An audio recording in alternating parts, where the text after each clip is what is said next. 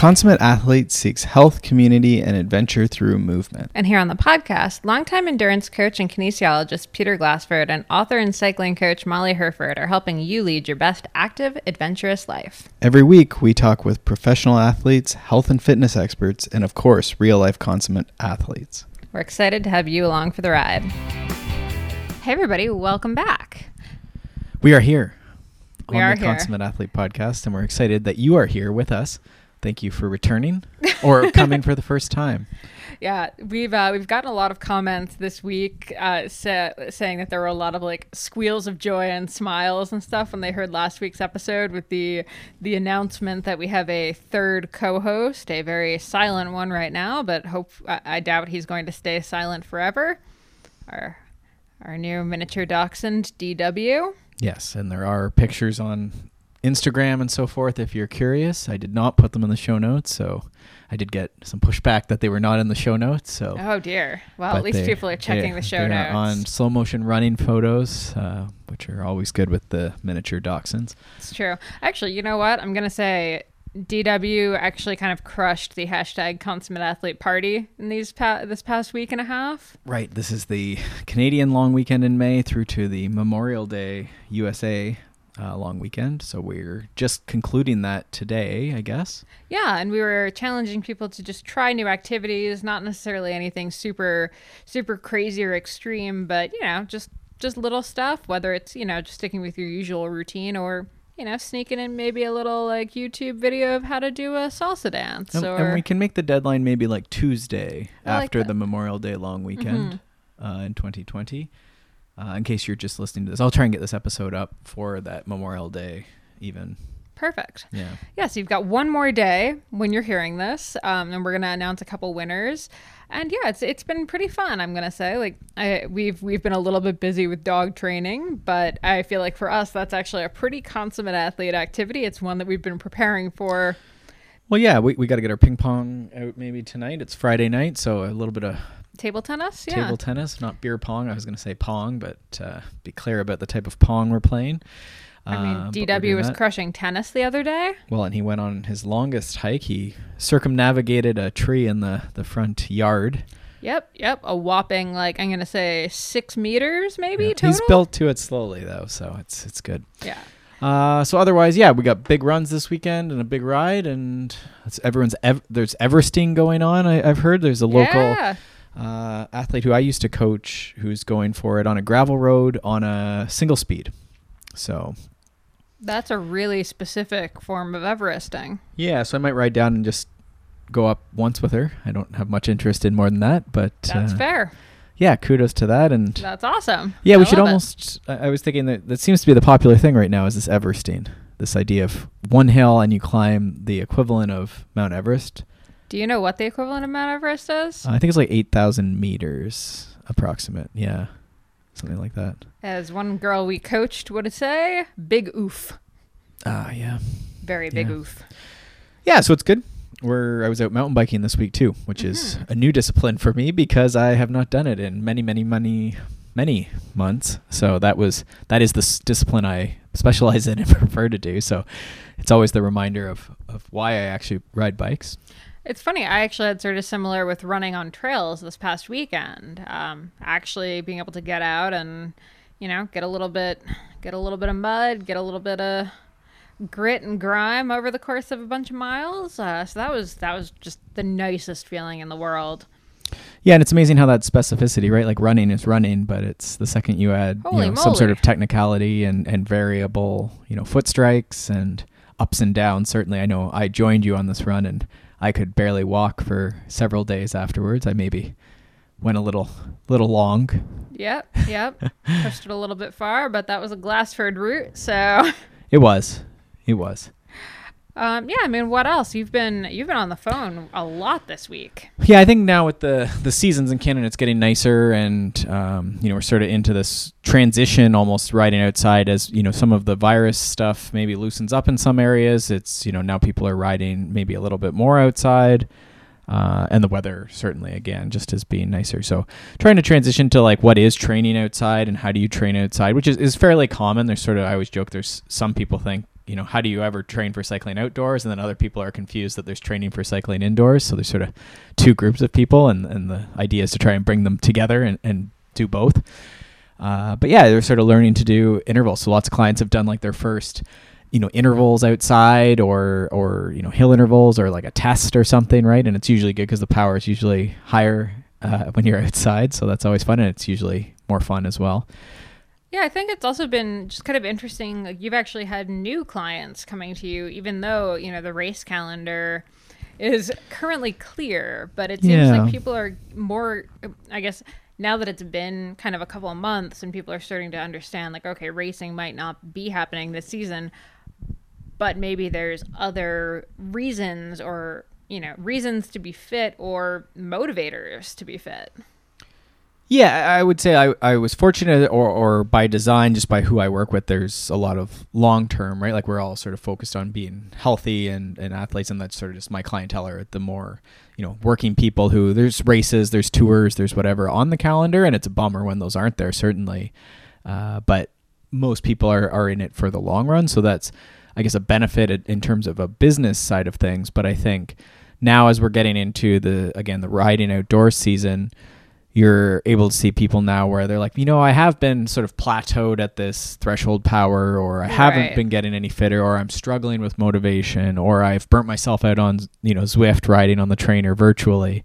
Uh, what what now, right? And so I think there's always that like the reason to get coaching. There's vary. There's skill coaching. There's you know someone to hold you back, someone to motivate you, someone to t- you know offload the training to or hold you accountable. There's people list all sorts of different reasons to get coaching.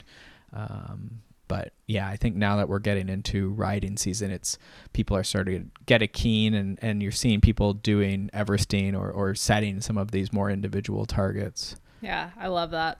It's been really, yeah, it's just been really cool to kind of hear about some of the the stories that people have and what people are getting excited about. Um, I'm not personally like super into the virtual racing or like Strava segments or anything, but I'm really enjoying hearing people like talking about them and getting excited about them like they would have for races. Now we're in an odd like uh, saddle, but you're doing a virtual race of sorts. You're doing a marathon, or Yeah. or will have done a marathon. We don't want to jinx it for you, Time. but uh, yes, there's this time uh, Continuum. challenge. Yes, I guess.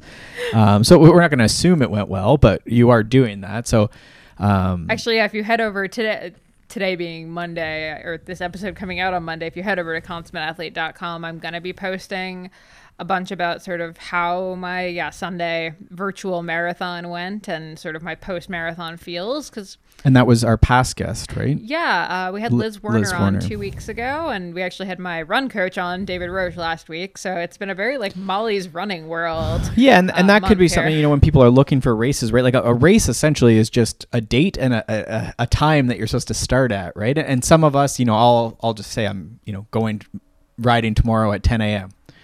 Um, and, and it's going to be hard, right? But some people need like some sort of social anchor, right? And, and David talks about one of the the links actually I put onto Instagram was like a preview where he's talking about like it's very normal to to feel like weird that you don't have external motivators, and and it's actually people like himself and I would say myself where. You, you're very internally motivated, but that's a flaw, and often actually makes for worse performance in the end, right? Right. you're always protective of getting back to training as soon as you can um, Mm-hmm. which I guess makes coaches um, and, and not tremendous athletes. But he is a tremendous athlete, though. He is, I don't want to take anything away from him, but I'll say I'm a moderate athlete. All that to say, I think some of these run challenges, like that, are pretty loose, like this one uh, that you're doing. I- Is just you're supposed to do a marathon on this day, right? And Yeah. and there's and there's a variety. It could be a, a 10k even, right? Yep, yeah, you could pick any distance. Obviously, when she said she was doing a marathon, I was like, of course I'm going to do a marathon too. Yeah, Um, and I'll try to actually start the same time she is, which is going to be a bit early for me. Uh, Sure. But, but that's racing, right? that's racing. Yeah, exactly. The other item I wanted to do before we get into today's episode is just the the Strava drama of the week. We we, Dun, we should have an episode or uh, article at consummateathlete.com for this with some links. But Strava has um, announced that they're going to charge for more features. So you have sort of two camps of people that like it's about time and I'm okay with that and I'm going to pay for it. or already was paying for the premium services. Uh, and then a lot of other people who are looking for other options. So we sort of talked about that briefly and put some of the other options, but also suggested that it's okay to pay if you really love Strava. That's it's really not that I much. mean, it really is five bucks a month. Yeah, yeah, but and then I also understand that you know it's hard times right now, and and not everyone's so married to Strava that you know you need to stay. You could go look for some other features if you need anything. I'll say because one of the things they did was um they're only showing the top 10 in men and women on the leaderboard. So really what I've heard from a lot of my friends is like, well, okay, we're going to have to get a lot faster. Yeah, yeah, and like it's depending on who you talk to. Right, like I was talking to Quinton Disera yesterday, who's one of our faster male mountain bikers in Canada, and he was just like, "Yeah, I mean, you can still see the top ten, so it'll still work fine." I was like, "Well." Fantastic. I was like, yeah, yeah. He's like, because it really doesn't matter. And I was like, yeah, I guess. I don't know if that's how everyone, but Number 11 would uh, like to have a word with Mr. yeah. Well, I guess his point. I don't want to put words into his mouth either. He's a very nice. He didn't mean it like that. Might have sound sounded, but his point was like, if you're going for it, like you sort of would know your time, and, and if you get it, you get it. If you don't get it, you don't get it. And, and, Yeah, and for try sure. try again, right? Like at some point, it's like he didn't get it, but some people like the comparison and the age groups and the, the you can still see the women's, um, but you can't like isolate by age or, or week and stuff. So Mm-hmm. anyhow, that's that's sort of nerdy, Strava Strava nerdy, but uh, Yeah, we have so a post up there if you're looking for alternatives or just point of view on that uh, at consummateathlete.com. But Yeah. today we have a consummate athlete, yeah. someone who's a, a busy athlete who does some pretty amazing things. Yeah, former rower, runner turned pro cyclist, also busy executive, actual investment banker. Also, what is it with women in finance and extreme endurance sport? Uh, we talk about that link actually. Uh, we have uh, Team Kip- Tibco's Kristen Faulkner on. Uh, she is awesome. It was such a fun conversation, you know, talking about kind of all things between, you know, lockdown, quarantine, virtual riding, maybe virtual racing. I think we're both we were both pretty like, meh, Zwift is Zwift is good, but also a little a little kooky and It's a sort of- tool. Not everyone has to use the tool. Exactly. Yeah. And like how she balances, I mean, a pretty intensive job with a pretty intensive hobby.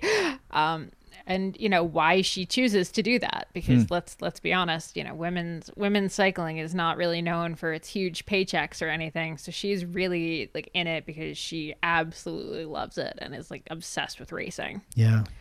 um, and it's yeah just a really fun conversation with someone who you know is working that full-time job and you know has kind of figured out what sort of that like mad like balance point for right now. And she's very quick to admit that like it probably won't be the right balance point forever but like she's found how to manage having a career and racing full time Yeah, which I think it's always nice talking to any athletes, but the ones that sort of have other stuff going on, right, are, maybe have some more wisdom sometimes that is at least directly transferable, right? Yeah, exactly. Like this isn't someone who gets to put in like seven hour rides on a Tuesday, right? She's got calls. She, you know, while we talked, she had just come off of another Zoom call. We joked about I mean, luckily right now working from home is actually working out well for her, but we joked about like how to go from like workout to your Zoom call with like, you know, a venture capitalist or something where you're supposed to be like quite Like professional. put on your blazer over top of your kit. Yeah. Exactly. Exactly. Yeah. So yeah, it's a it's a really fun conversation, and I think you know whether you're interested in pro cycling or not, you're gonna you're gonna find out a lot about how to sort of make more room in your life for whatever sport it is that you enjoy. So without further ado, enjoy this conversation with Kristen Faulkner. Thank you so much for for taking the time to to do the podcast. I'm excited to to talk to you. I haven't had that many like pro female road racers on in the past, actually. Oh, really? Yeah. Um, well, I'm I'm a very new pro. I, they say neo pro, so um, this is just my first year on the team. But um, I'm excited to to represent. Yeah. So, I mean, okay, let's let's get into it. Your give me your sport kind of background, sport bio. Were you always athletic? Did you come to this later in life or how did you end up in the neo pro category? Yeah. So athletics and sports, in fact, endurance sports more particularly, have kind of always been a part of my identity. I grew up as a swimmer, so I was born into a really small fishing town in Alaska. So it was kind of mandatory that every young kid learned how to swim. Fair enough. So I, I was five or so, and then competitively swam all throughout um, my childhood and through high school. And then in high school, I went to a boarding school in Massachusetts where I also learned how to row. And I did cross country running and rowing and swimming because we had to do different sports throughout the year. And so then I ended up rowing in college. And um, then after college, I moved to New York City to work in finance. And I just really missed the team aspect of rowing and missed being part of a community. It was a relatively cutthroat job, and I just really wanted a team around me. And then I also missed the fitness component. And so I was working out on the elliptical one day in a gym, and I was like, this is just not for me. so, so I tried running a marathon or training for a marathon and got injured and one of my friends was like i have an extra bike why don't you go try biking and so i went out for an intro session and i was kind of just hooked so um, that was kind of my path to cycling but i have been an endurance athlete my entire life and i can't imagine not being able to to work out uh, mm-hmm. or exercise or even compete i think it would just be a very uh, i'd be missing the part of myself yeah, yeah, I, I get that. Um, what is it about women in finance finding their way to cycling and triathlon? I feel like this is a weirdly common story. It's definitely a common story. You know, I think I think the first thing is um, just the discipline, kind of the type A personality. Um, you know, the the desire for competition, the desire to be your best, to push yourself. Um, I also think there's something around um, kind of being the minority no, i don't want to use the word minority but um, um like you know finance is kind of a man's world and i think um it kind of takes a lot of grit to overcome that and um i think it's the same kind of grit that when you're in the middle of a race you kind of just need to like put your head down and work hard and um so i think there's um kind of ambition hard work grit and the ability to kind of uh brush off any kind of BS that might come your way and just keep working. yeah. Um, so I, I, think those are all um, aspects of it. Um, but yeah, I think just the type A personality in general seems to attract both. Yeah. Uh, or both it seem to attract the type A personality. Yeah, for sure. Um, and then I have to ask because because obviously being in finance, I imagine you're you're very you know statistics and numbers oriented on that side. Do you find that you love like the techier side and like the numbers side of cycling, or do you actually shy away from it because that's what you do in your work life? I do enjoy analyzing numbers. I think you know every day I come home and when I know my workout, I love to look at my TrainingPeaks data. Um, I will say I think sometimes it's it's necessary for me just emotionally to just not turn on my power numbers, not look at my heart rate, and just go ride for the sake of riding. Yeah. And I, I especially during the off season. Um, but yeah, when I'm riding, I'm looking at my Garmin, you know, for, for pretty much the whole time in an interval, just making sure that I'm hitting the numbers, my cadence is right, my power is right, my heart rate's in the zone it should be. I think I tend to um, you know, I really like to understand the why behind the numbers. Mm-hmm. And so, um, you know, if I'm not feeling well one day, I want to look at my numbers and understand, you know, why might that be the case. Um, sometimes it helps give me a little break because I'm like, oh, maybe I'm overtrained. Or um, sometimes when my numbers are really great, I'm like, okay, well, let's try to understand why that might be. So um, I think it just it gives me a peace of mind sometimes to look at the numbers so I can understand the why behind what I'm feeling. Yeah, yeah, that makes sense.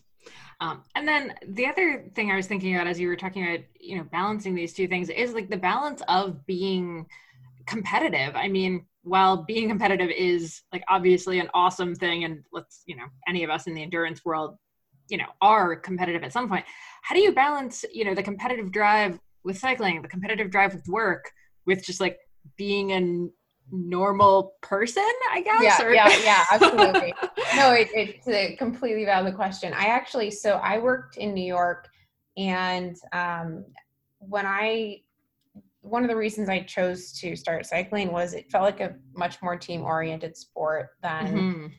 what I had at work and also then say training for a marathon or, or something else. And so, or even triathlons. Um, yeah. And I, I actually considered, you know, doing all of those, but cycling felt like the most team oriented. Um, I actually tried rowing, but I had to commute like an hour and a half each way boathouse and working in my job in New York. I was like, it's not going to work getting up at 4 a.m. every day and, and doing that. Um, and so when I had that pretty competitive job in New York, I actually felt like cycling was an outlet for me because it was just a really great community and team to be a part of. And then after two years in that job, I really wanted to be in a work environment that was more collaborative. And so I actually switched companies. I moved to California and I specifically chose the company I'm at now. It's called Threshold Ventures. And it's a small team, it's very team oriented. Everyone works together on projects, and um, it doesn't have at all the kind of cutthroat competitive vibe that I had previously. Um, and that was something I sought out because mm-hmm. I, I realized pretty early on, kind of post college, how important it was to have um, a team around me. And even in cycling, you know, I I think with COVID, like one of the things that has been really hard on me is not having that team and community aspect.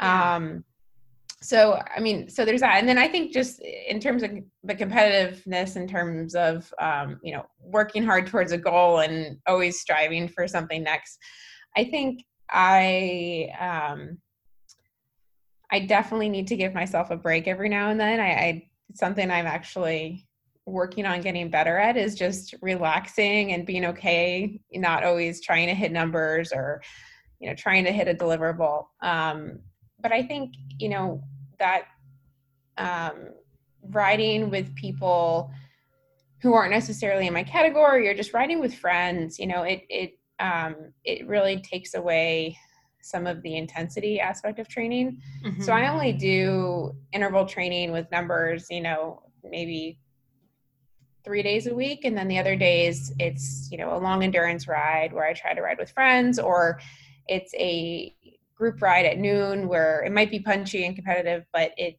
it's at the end of the day more community oriented.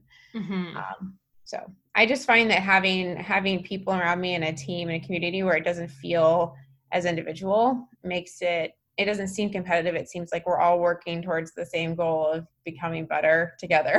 Yeah, no, absolutely. And I I actually kind of came from the same thing. I started with triathlon when I got into sport and then ended up in cycling not because I was better at it. Actually, it was just because I loved the team atmosphere so much yep. that yep that that's what got me hooked and i wasted probably 10 years of endurance racing poorly because i loved cycling so much for the atmosphere versus the actual talent side of it which i do not have yeah.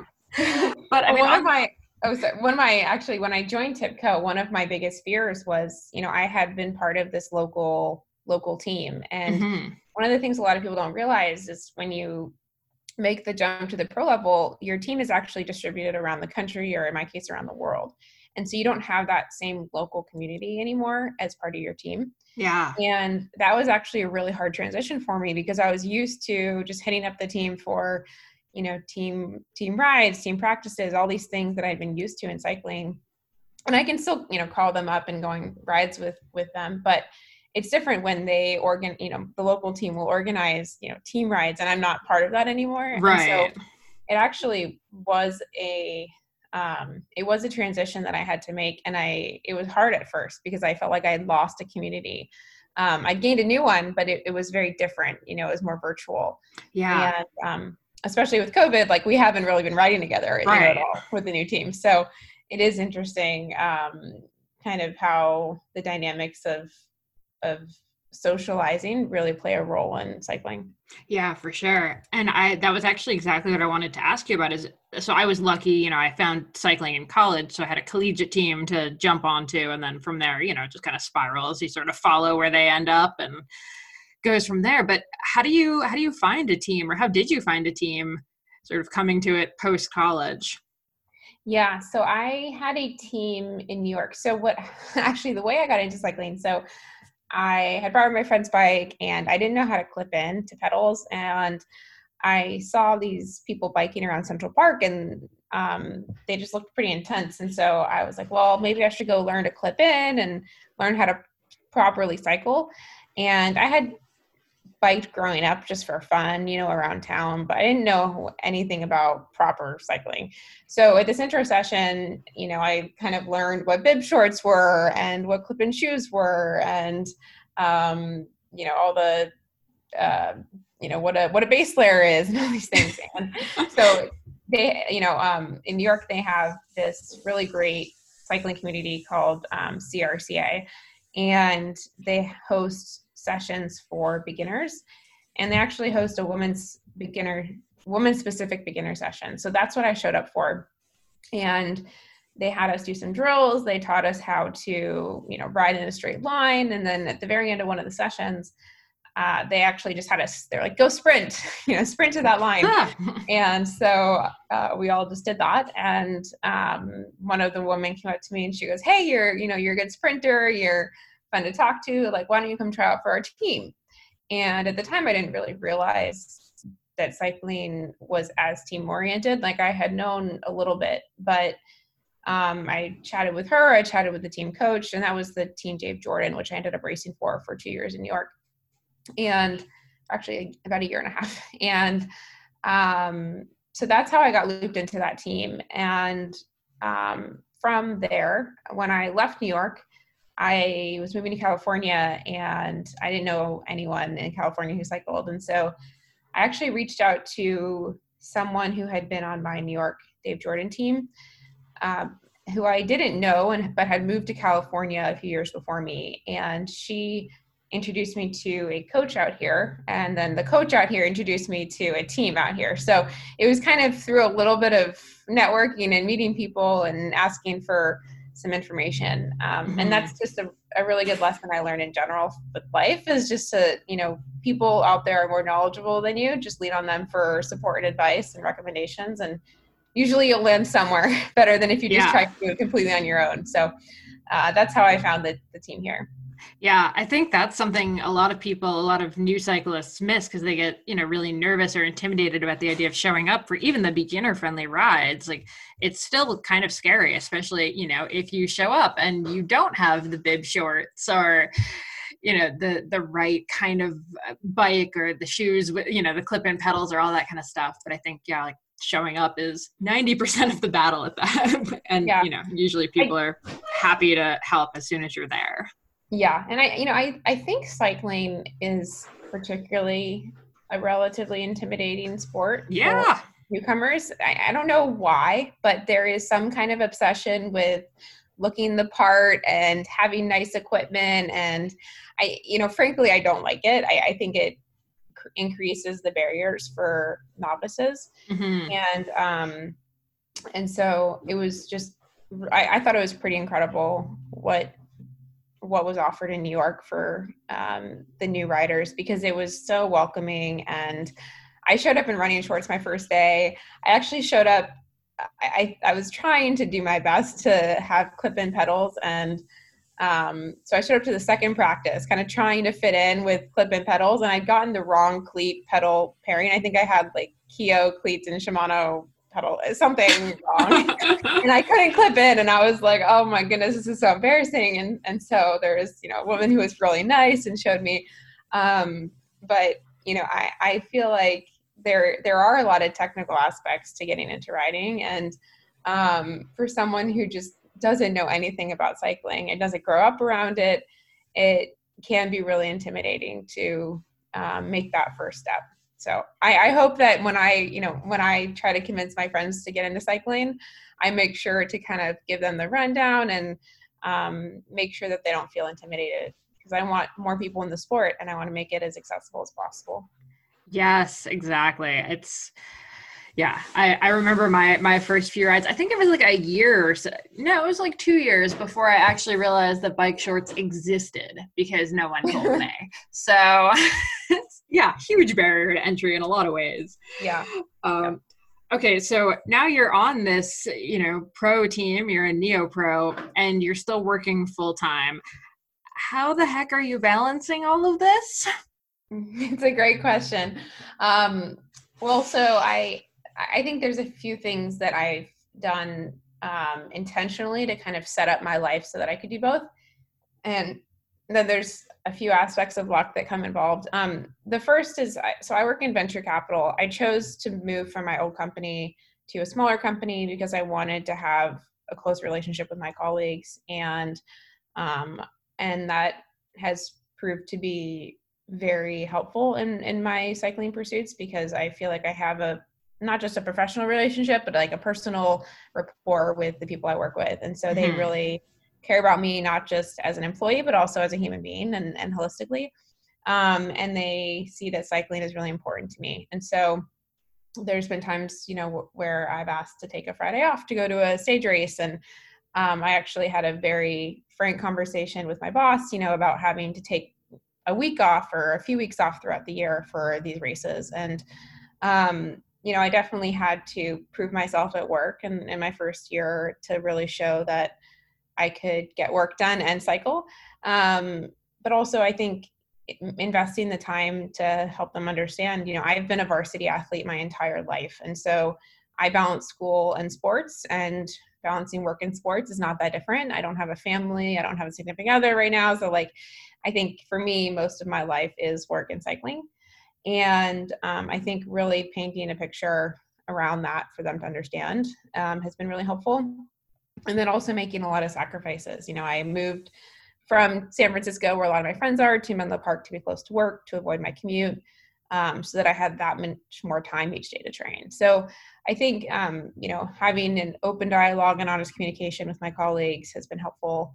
I think making sacrifices in my personal life has been helpful, um, and then I think having you know really leaning on a community around me, um, both in the cycling community and the and the work community has been helpful um, there's you know small anecdotes like um, I I do the stall ride most Wednesdays and I had a phone call a work phone call in the middle of the day and I was planning to just dip out of the stall ride and take it from a coffee shop and we are actually near Big Basin at some point and on the ride. And I was like, oh no, I don't have cell phone service. I'm not going to get to the coffee shop on time. Like this is a phone call with my bosses on it, and I can't just not show up. And um, you know, I can't even email them to let them know that I wouldn't be there because there's no cell phone service.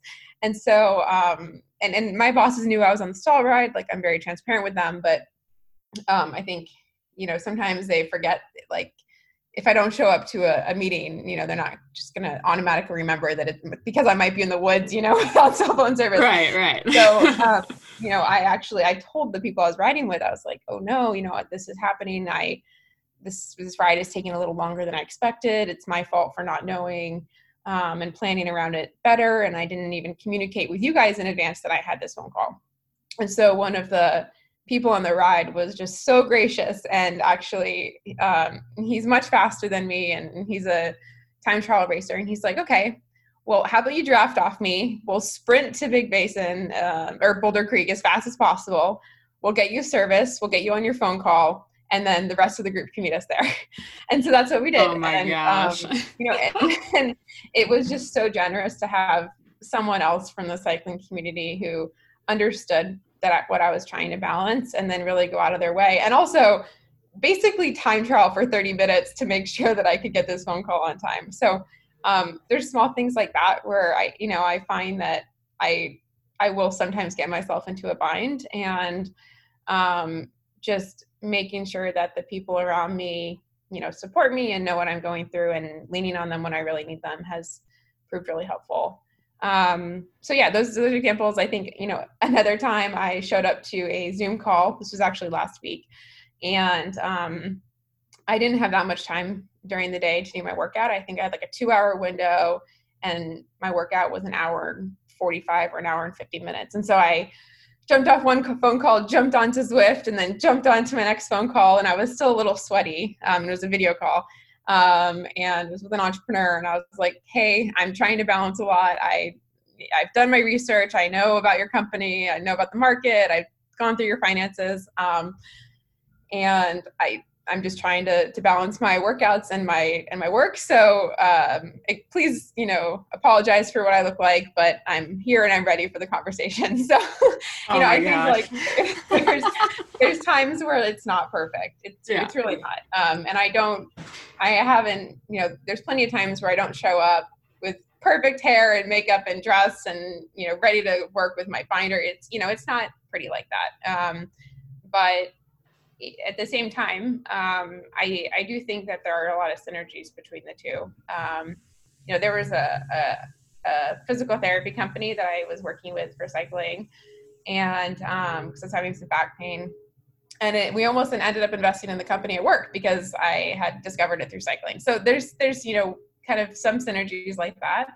Um, but yeah, I would say that uh, there's a lot of factors that have gone in that I've had to really work hard over the years to make the two work together because mm-hmm. in the beginning they didn't and so much and there's still so much i'm figuring out um like you know maybe rather than catching up with another venture capitalist over coffee i can catch up with them over a easy bike ride um, yeah. you know, things like that, where I'm trying to blend the two a little better. Um, I've come a long way over the last year and a half of making them both work, but I, I still have a long way to go. So um, that's yeah. a, a quick answer. Yeah. No, I love I love that. Hey Peter, what does a registered kinesiologist and endurance coach do? Well, Molly, let me tell you, I work with busy people that want to do big, crazy adventures. You know, these are people who have kids, they have families, they have all sorts of work stuff they got to do, but they have big goals. They maybe want to do a big mountain bike race, 100 miler, something like Dirty Kanza. They might just want to keep up on the group ride. And all these things are really really cool adventures and really good breaks from all the other stuff we have going on in our in our busy lives right so i help people do that and so i really like programming and finding ways that we can fit movement into their lives sometimes that involves you know consultation around movement or trying to work through some sort of injury uh, and sometimes it's just dealing with you know fitting stuff in and getting the work done so that's what i do I, I coach and i build training plans and you know that's that's what a registered kinesiologist and endurance coach does in my case. And how can people get in touch with you if they're interested in, in well, chatting with you? You're on the Consummate Athlete podcast. You go to consummateathlete.com. You can find coaching links on that website. Awesome. Thanks, Peter.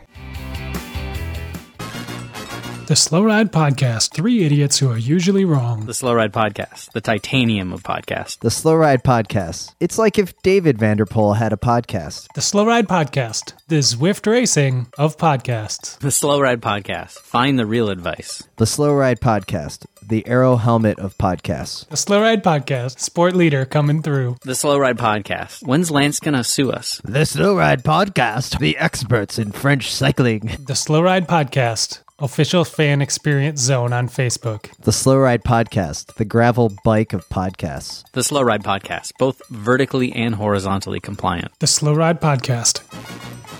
New episodes every Tuesday. And okay, so I have to ask because I think a lot of people are actually dealing with this like on Zwift, and now I have to get on Zoom for a call. Um, how do I, how, how do you handle like the mental shift from being like all in on your workout to like boom, now I'm all in on this phone call. Because I, I think a lot of people are struggling with that big time now that they're working from home and their office is also their like workout zone and their gym and their childcare and everything. Yeah. Um, no, it's definitely hard. I mean, there's, I, I actually think it's really important to compartmentalize the two um, mm-hmm. because the last thing I want is to be joining a Zoom call and thinking about my workout, you know? Um, totally. So I've been there's a few things I've done that are very intentional. Um, so I have my office in a very different room from my uh, my Zwift setup, and so there's kind of the physical change where when I switch rooms, then it just looks and feels different. Um, and you know, I but but at the same time, like there is a blend. Like I if I have a Zoom call right after my workout, I will be drinking my protein shake during the during the Zoom call. I'm just um, picturing you putting it in like a normal like coffee mug thing, so it looks like you're like a Starbucks cup or something. Like, oh yes, just my normal coffee, not a weird protein. Yeah, I mean, it, I have done that. Um, I have also had Zoom calls where um, you know, if it's a 12 p.m. or 12:30 p.m. Zoom call and I have Zoom calls for the next two hours, like I will eat on one of my Zoom calls and I mm-hmm. will tell them in advance. I'll try to figure out the Zoom call that makes the most sense for. Um, but I'll I'll put myself on mute and I'll be like, hey, it's a long day. Like I I need to, you know, I'm eating my lunch during this call. I hope you don't mind. Um, or I will intentionally schedule um, you know, ca- calls with my colleagues to be during lunchtime so that I maybe feel more comfortable eating in front of them than say Yeah. an entrepreneur. Um, and so, you know, on a really busy schedule, I'd have to make time for that. Um, and then there's also been Zoom calls where, like, I'm literally, um, I have one of these roll recovery things for my legs um, to help, you know, and I was like, if I can't be on a foam roller, what can I do if I'm sprinting from a workout? So, um, you know, there's been times where I am like trying to roll out my legs during a Zoom call, um, and and you know, it it's like sometimes hard to um, make time for recovery. I think when um, I'm jumping back and forth between the two, so I do what I can um, while being respectful, and um, it's not perfect. You know, I think that's the biggest thing is in the beginning i am a very type a person and so when i tried to balance the two i just i wanted everything to be perfect i wanted to Mhm. have perfect recovery perfect workout you know perfect work meetings and i think the biggest thing that i've had to overcome and and be okay with is just accepting that things are not always going to be perfect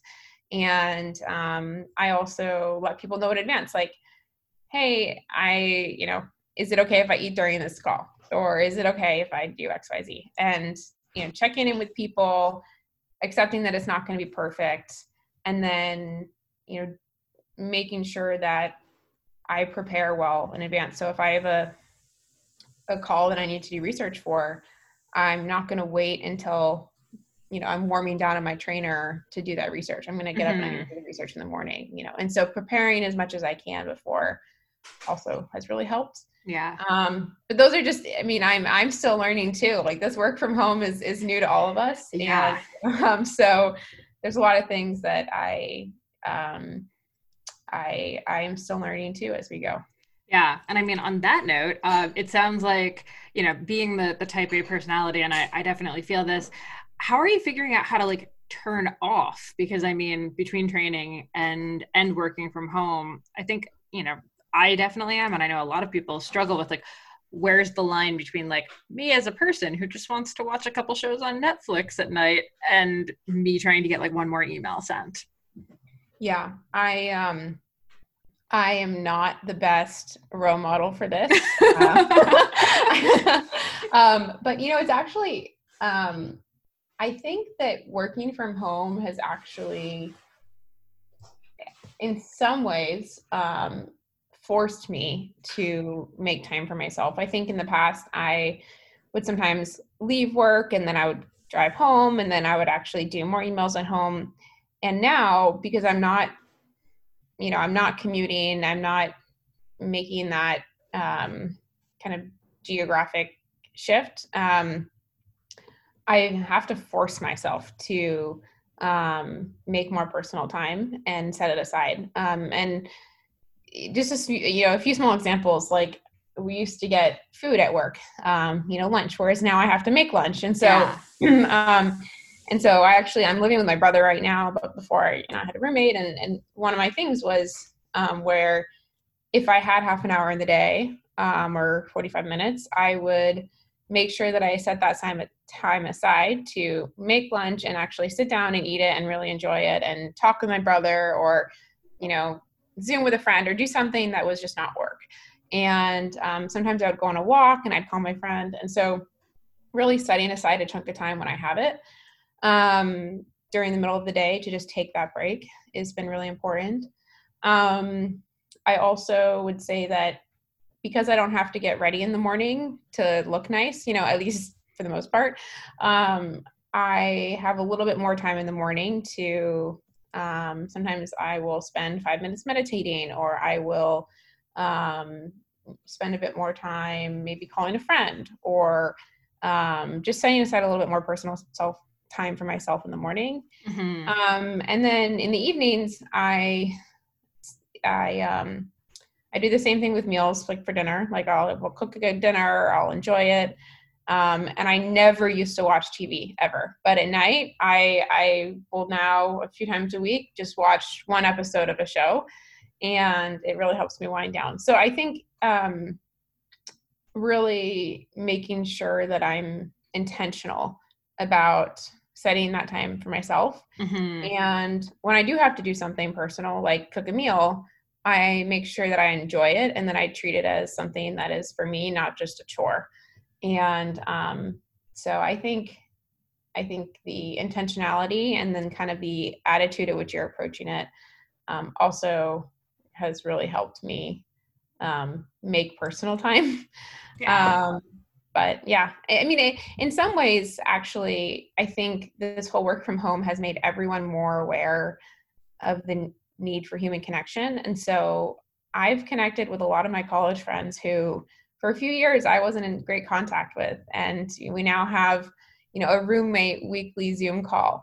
And so I Oh. think, uh, yeah. And so I think, um, you know, having, um, because everyone is experiencing this, there's actually, I think, in some ways, um, I don't want to use the word peer pressure. It's positive peer pressure. But if people are inviting me to, you know, a group Zoom call of my old friends um, or my old team or, whatnot, um, that also allows me to create space that I might not have done on my own before.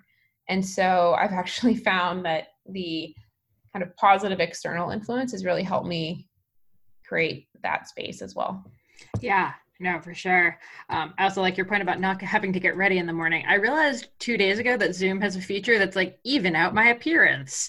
And once I realized I No could way. click that button, yeah, it's in the it's in the video um, settings, and it is the greatest button that you will ever click.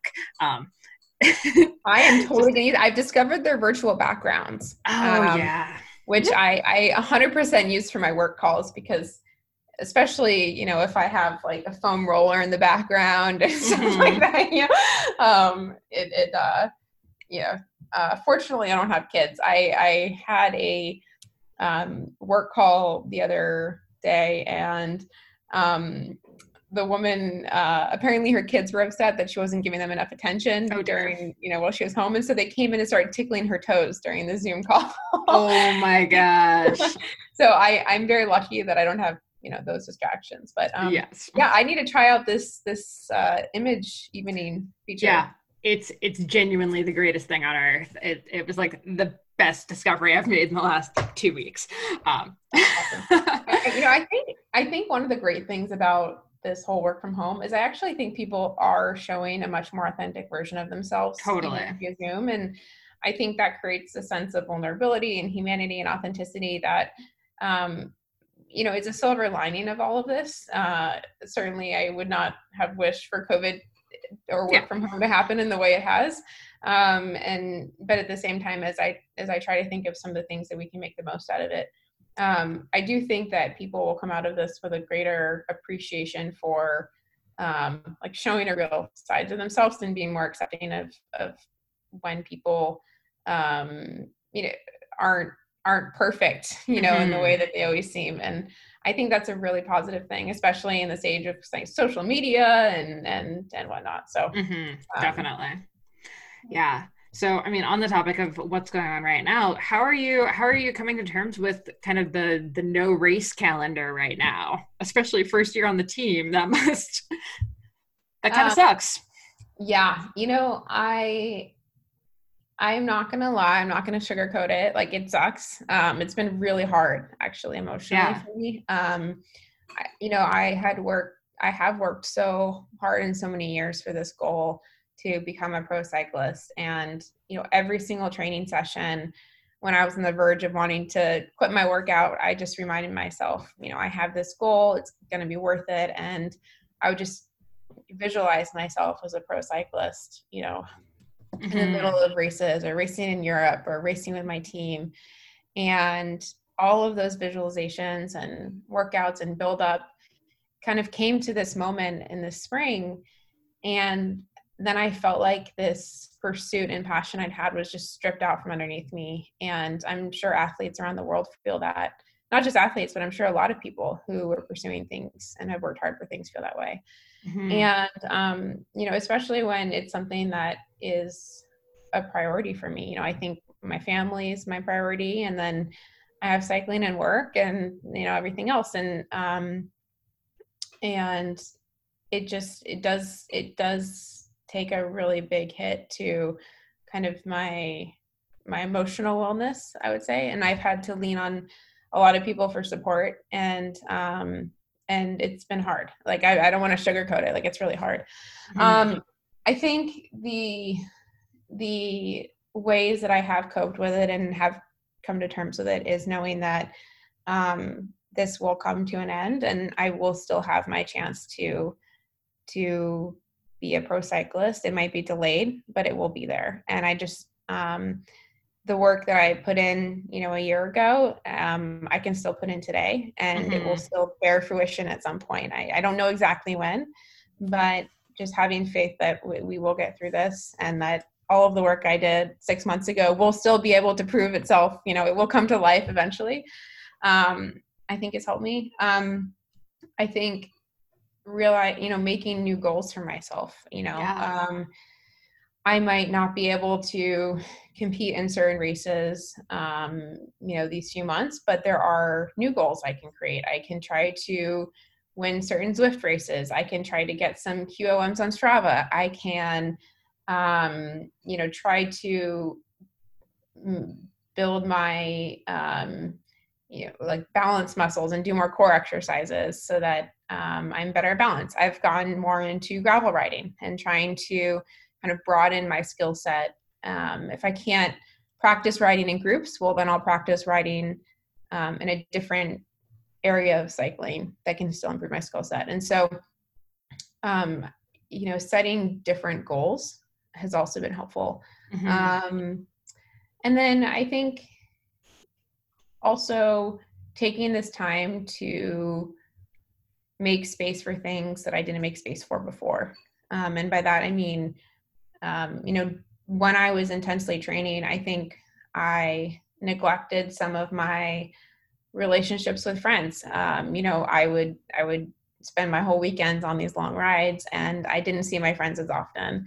And so realizing that, you know, I can use this space to really um, call my friends all the time and zoom with them and um, make you know kind of virtual plans with them and catch up on other things in my life that are really important to me but that i maybe wasn't investing in six months ago and so yeah, um, yeah i think all of those have really helped mm-hmm.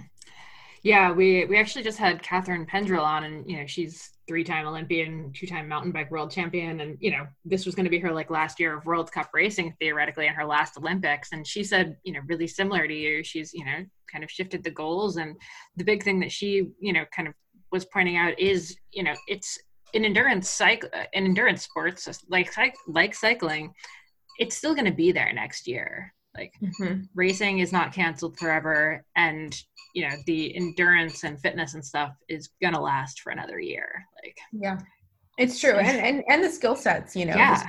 of being able to balance on your bike and build your core and uh, you know I've, I've tried practicing um, more no hands or practicing on my rollers um, and you know doing more skill based things that um, that i know will will help me in the long run. Yeah, for sure. Um, and then everyone is doing Zwift right now, so I have to ask, how, how, what's your Zwift setup look like? Oh man, um, I I'm not a I'm probably not as much of an avid Zwifter as um, a lot of cyclists. So I have my um, well, we have our 4iiii trainer um, through Tibco that we use. Um, and I also have the Tacx Neo. So um, I spend a lot of time in my brother's place and my place. And so I actually have a trainer in each place. Nice. Um, I have a, a, big screen TV in front of me. Um, and I, what else? Um, I think it's pretty similar to everyone's, you know, the, the, towel and my multiple water bottles and my favorite food nearby. Mm-hmm. Uh, snacks. Um, I have this massive fan that I have needed, especially with the heat here in California. Um, but you know, to be honest, I only Zwift probably once, maybe twice a week um, during COVID. I try to get outside, um, at least kind of open space by myself when yeah. I can, and even just for a little bit. I think connecting with cycling and getting some vitamin D has just been really helpful um, for me. Um, and then when I'm not on Zwift, sometimes I will do workouts um, still on the trainer, but um, you know, sometimes I'll listen to music or I'll do other things. But um, Zwift, I I was not a Zwifter before COVID, and I would say even though I don't do it every day, I've definitely converted to being a Zwift enthusiast COVID. Um, and it helps that they have all these races and um, you know pretty much any hour of the day you can join a ride or a race or you know any yeah. skill level any goal and that's been really great especially with my work schedule because i i can just hop on and not have to worry about fitting everything around you know a, a, a two hour window that's the only mm. Zwift race during the day so yeah. Now I feel like a lot of it, it's been kind of like contentious between pros where some of them are just like racing on Zwift is not the same as like racing in real life. Like I do not get the same feeling from it. It does not count, like whatever. And then there are some that have just completely embraced it and like love it. Where, where do you fall on the spectrum? You're also allowed to be in the middle of it. I would say it's definitely not the same as racing. Um, I mean, even things like the start line, like you have to be powering at the start line in order to not get dropped in the first five seconds. That's not really the case at a real race. Mm-hmm. Um, um, I think, but at the same time, you know, what what I find I need during COVID is in some ways just the adrenaline rush of a race, and Zwift does give that. Mm-hmm. Um, it doesn't give i mean so much of what i love about cycling is being outside and seeing the beautiful scenery and feeling the wind on my face and those things are such a big part of my passion for cycling and so zwift doesn't give me those but it does give me um, you know the punchiness of racing kind of the unexpected um, you know someone sprinting when i don't expect it um, and having to chase people and having to go from a downhill to an uphill and change my power. And so there's um, um, trying to respond to when other people make attacks. You know, all of those things are still on Zwift. And so I would say they're kind of a dampened down version of a real race. Mm-hmm. And yet during COVID, when that's all we have, it feels amazing to yep. be able to have that. you know, it's incredible. And so compared to not having Zwift, it is absolutely incredible. And I think it's a godsend that we have it. Yeah. COVID. Yeah, um, for sure. But you know, there's nothing that compares to a real race in my mind. Totally. Um, and then, okay, you mentioned gravel and you're, you're kind of starting to dabble in that. Um, any tips for sort of shifting from the road to gravel? Because I feel like that's what a lot of people are doing right now. And, you know, it's, it's not the same. It's, it's yeah. not just like, oh, the tires are bigger. That's, that's about it. No, it's different animal. Yeah. yeah, absolutely. Um, so the first thing I would say is, you know, talk to people who do ride gravel, ask for some tips.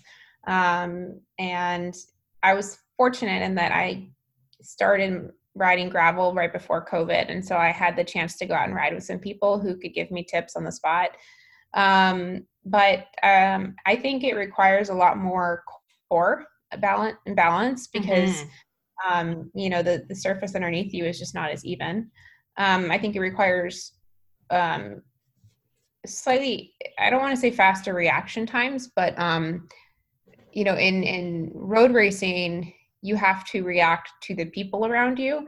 Um, in gravel you kind of have to react to the ground underneath you. And so it's this it's still kind of a, a similar reaction time. Like you have to be willing to uh, react to things but you're reacting to different things. And so you just have to change your focus a little bit in um, kind of how you are interacting with your surroundings.